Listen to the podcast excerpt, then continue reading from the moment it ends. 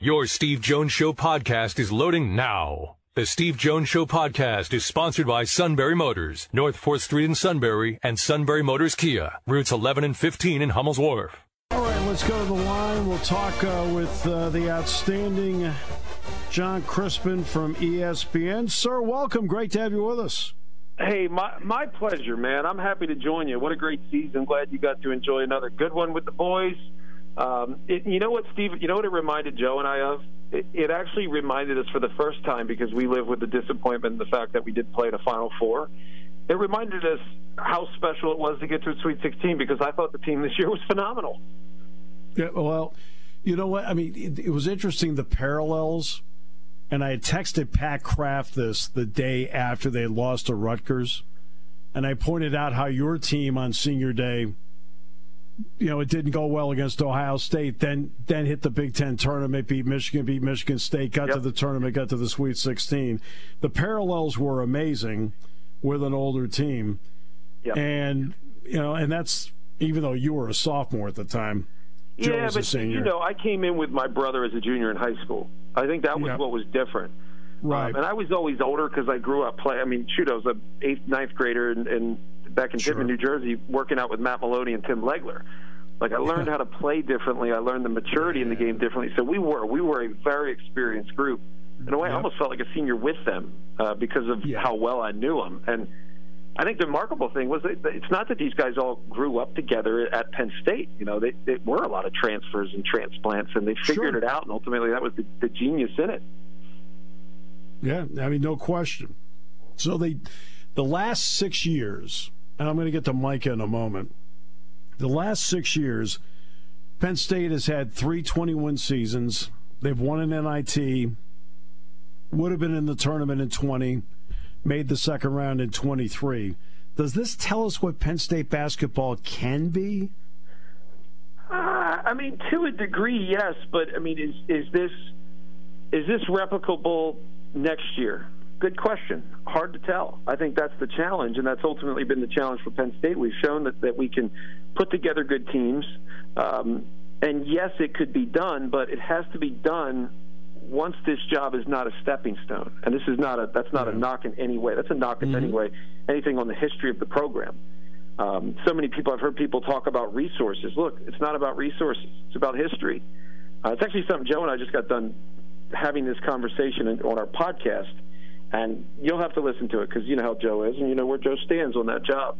But it's really mm-hmm. about clarifying purpose and clarifying the reality uh, of the challenges. And it's it's not about NIL. It's not about the resources in terms of the money. It's the realities surrounding the program, the lack of history, mm-hmm. uh, and and the broken narrative that is, well, it's Penn State every now and then. They're, they're always competitive, which mm-hmm. means that we lose well. And I think that's it's one of those things where this could be or could have been in so many ways. Hopefully, it could be, and not could have been, but hopefully, it could be the beginning of something new that becomes more long term. I mean, that's always been our hope for the program. I mean, our hope for the program when, when I was there was that this is this is not it. There's got to be sure, more. No question. Yep. Never felt that that was going to be the case. It's probably why I left. Uh, and ultimately, what I learned when I left was how special Penn State really was. And I tell people all the time, it, to a degree, I probably appreciate Penn State more than anybody that stayed there four, five, or even Dan Earl six years because I left it and I didn't have it, and I had dreams about returning, and I mm-hmm. missed my family, I missed the community, I missed all the things that I didn't realize mattered so much. And I think if you don't get those things, then it's not it's not really going to be a sustainable thing. I think those things are what makes right. the place so special. Well, if anybody knows the history of it, I guess I I, I would qualify as Exhibit A. So yes, been, yep, I've yeah, been, you know it. I've been a 41 season witness.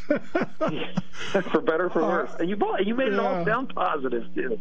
Uh, there's an art to that. I'll get to it probably later in my career. I'll, I'll explain what the art uh, of it is.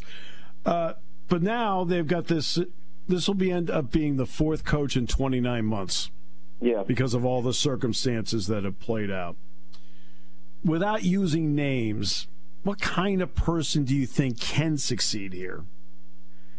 Well, first off, it's got to be someone that, that wants to make it better for the next guy, and not use this as the next job to get the next job, right? And Right now, that's what it is, and that's the reality. Because the more time you spend there with that mentality, the more you realize your limitations, and the more you lean on your limitations as, as a crutch to explain your struggles.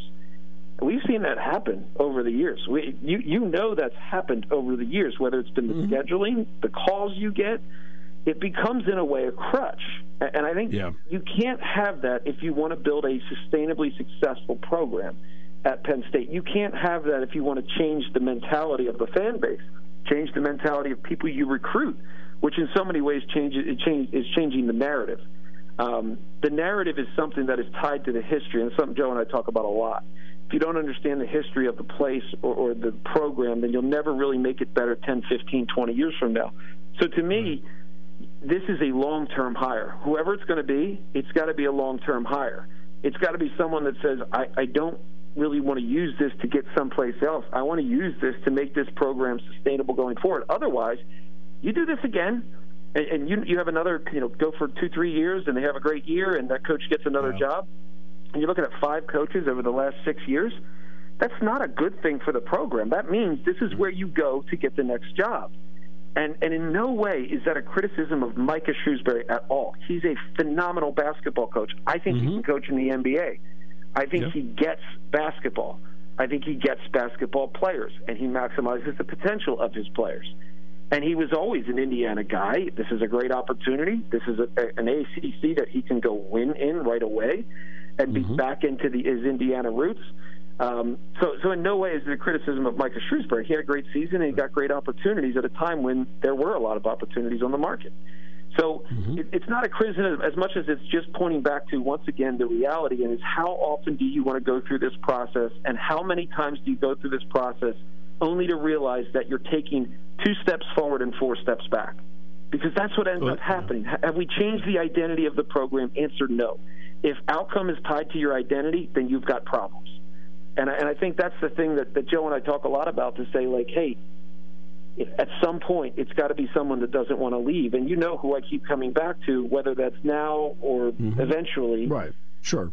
You know, I think that's that's where our conversations continue to come back to because otherwise it's just going to be the next job before the next job. Well, and that goes to the point before you came on the show. I did say, look, there will be candidates both internally and externally. I said, if if I'm involved, which I'm not, yeah. the one thing I want to know among comparable candidates is which one can you read feels that this job is the job. Well, I can tell you one. There's a guy that has 120 pages written on the vision of Penn State basketball. Right. Uh, you know, I mean, I mean that's the thing. It's like I, you know, I I, I don't want to advocate. Um, although the more we talk about it, the more I realize it's something I would probably do with him. And mm-hmm. it's it's one of those things where it's not a it's not a job. It's a responsibility. And I think that's what makes it special. So so if you ask someone, what do you think of this opportunity? And they say it's a great opportunity to build a program here, I would say, then you're probably not the right guy. If you don't view this job as a responsibility, to make mm-hmm. the program better for the next guy, then you're not the right person. Right. And the hope is that the next guy's 20 years down the road because if you get longevity in this business, if you get longevity in the Big Ten, yeah. you win. That's just how it yeah. goes. And the real question is, Steve, something Joe and I talk about a lot with, with the program because we say this about the Big Ten. We've seen the struggles in the Big Ten and the NCAA tournament. Well, the Big Ten is a simulation league. Joe says it's a copy copycat league. Joe and I just say the same thing differently. That's why we argue. Um, I say they, you have to assimilate in the conference to be able to win the conference. Why are you building a team to win the conference? Why not build a team to finish fourth, fifth, sixth, or seventh every single year? Have the opportunity to be different enough to make a run in the Big yep. Ten tournament, maybe win a Big Ten tournament championship, and be yep. different enough from, from your Big Ten foes to be dangerous in the NCAA tournament. That's that's what you should be doing. This is a Penn State basketball. This is the ultimate underdog story. And if you don't relish that limitation, you don't relish that, that in so many ways constraint on the game, then you're not playing into the real identity of the program, and you're not going to be able to maximize the real potential of the program. So I think that's a big part of it. Is you, you can't just be like everybody else. You've got to be different. Fourth through seventh gets you a bid. Yes, it does. Right. Yes, it does. Okay. But it doesn't win you a Big Ten title, and that's fine. Right. Regular season, but, at least but fourth through seventh gets you into the tournament. Yep. where if you have a different style, which Penn State was this year, Yeah, you then unique. become a team. Okay, you then become a team. That everybody sits there and go, "Oh, how do we handle this?" Because Yep. now you're on a di- now you're on a different plateau, a different plane. Yes. And what if what if Penn State's the only team in the Big Ten that full court presses? And I mean presses. Putting a press out there and pressing are two different things. And we hear that a lot. Well, we press. I'm like, oh, really? So you stand there in your zone and you back up into No. another zone and you call that pressing? That's not Hey. pressing. The only time Texas I A- see pressing is when a team's down 15 with five minutes left to play. Texas A&M Texas A&M presses, and all they do is so that you have 22 in the shot clock when you cross half court. yeah. Okay, that's okay. That's not a press. That's just taking time off the clock. No, you press to make people uncomfortable. You make you press to make the rhythm of the game the way you want it. You press to make the pace of the game you want it. You press so that you force a team to take quicker shots in transition that they're not comfortable with. And then you get the game played the way you want it. Look, revolutionary war tactics. I say this all the time. Joe and I are big on this. Yeah, you look at Purdue. There's a reason why they lost. They, they're the Redcoats, and FDU didn't meet them on the battlefield. They, Right. they they meet them at the pass with far less and far smaller, mm-hmm. and they take a little bit out, and they make you question what you're even doing, and then they blow up a bridge, and then, and then you question even further what we're doing. Like, are, is this really going to allow us to win? You saw that on the faces of Purdue. Why was that? Why would that not work in the Big Ten enough to be an NCAA tournament team nearly every single year? I I, Yeah. I think it does, but here's the thing, Steve. If you're making three million dollars a year, it doesn't work because Right. your focus is on keeping your job. Yeah. But if you're focused on building this thing for the long haul and say, look, mm-hmm. you're going to love our identity, you're going to love how we mm-hmm. lose as much as we, you love how we win.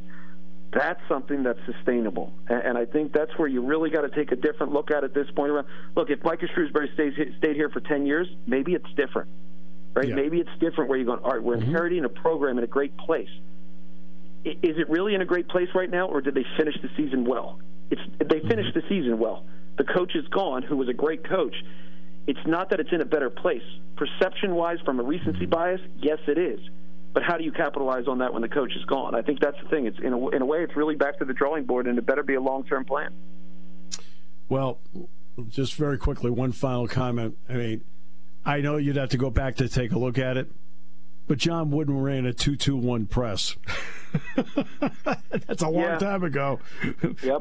but he but he did, and they used it to score. Okay. Jon, always a pleasure. Appreciate your time very much, my friend. Headed over to MSG. Got M- uh, Michigan State and Kansas State Yeah. tonight. Should, should be Yeah, fun. you got what? You got Westwood tonight. I'll tell you, Kansas State.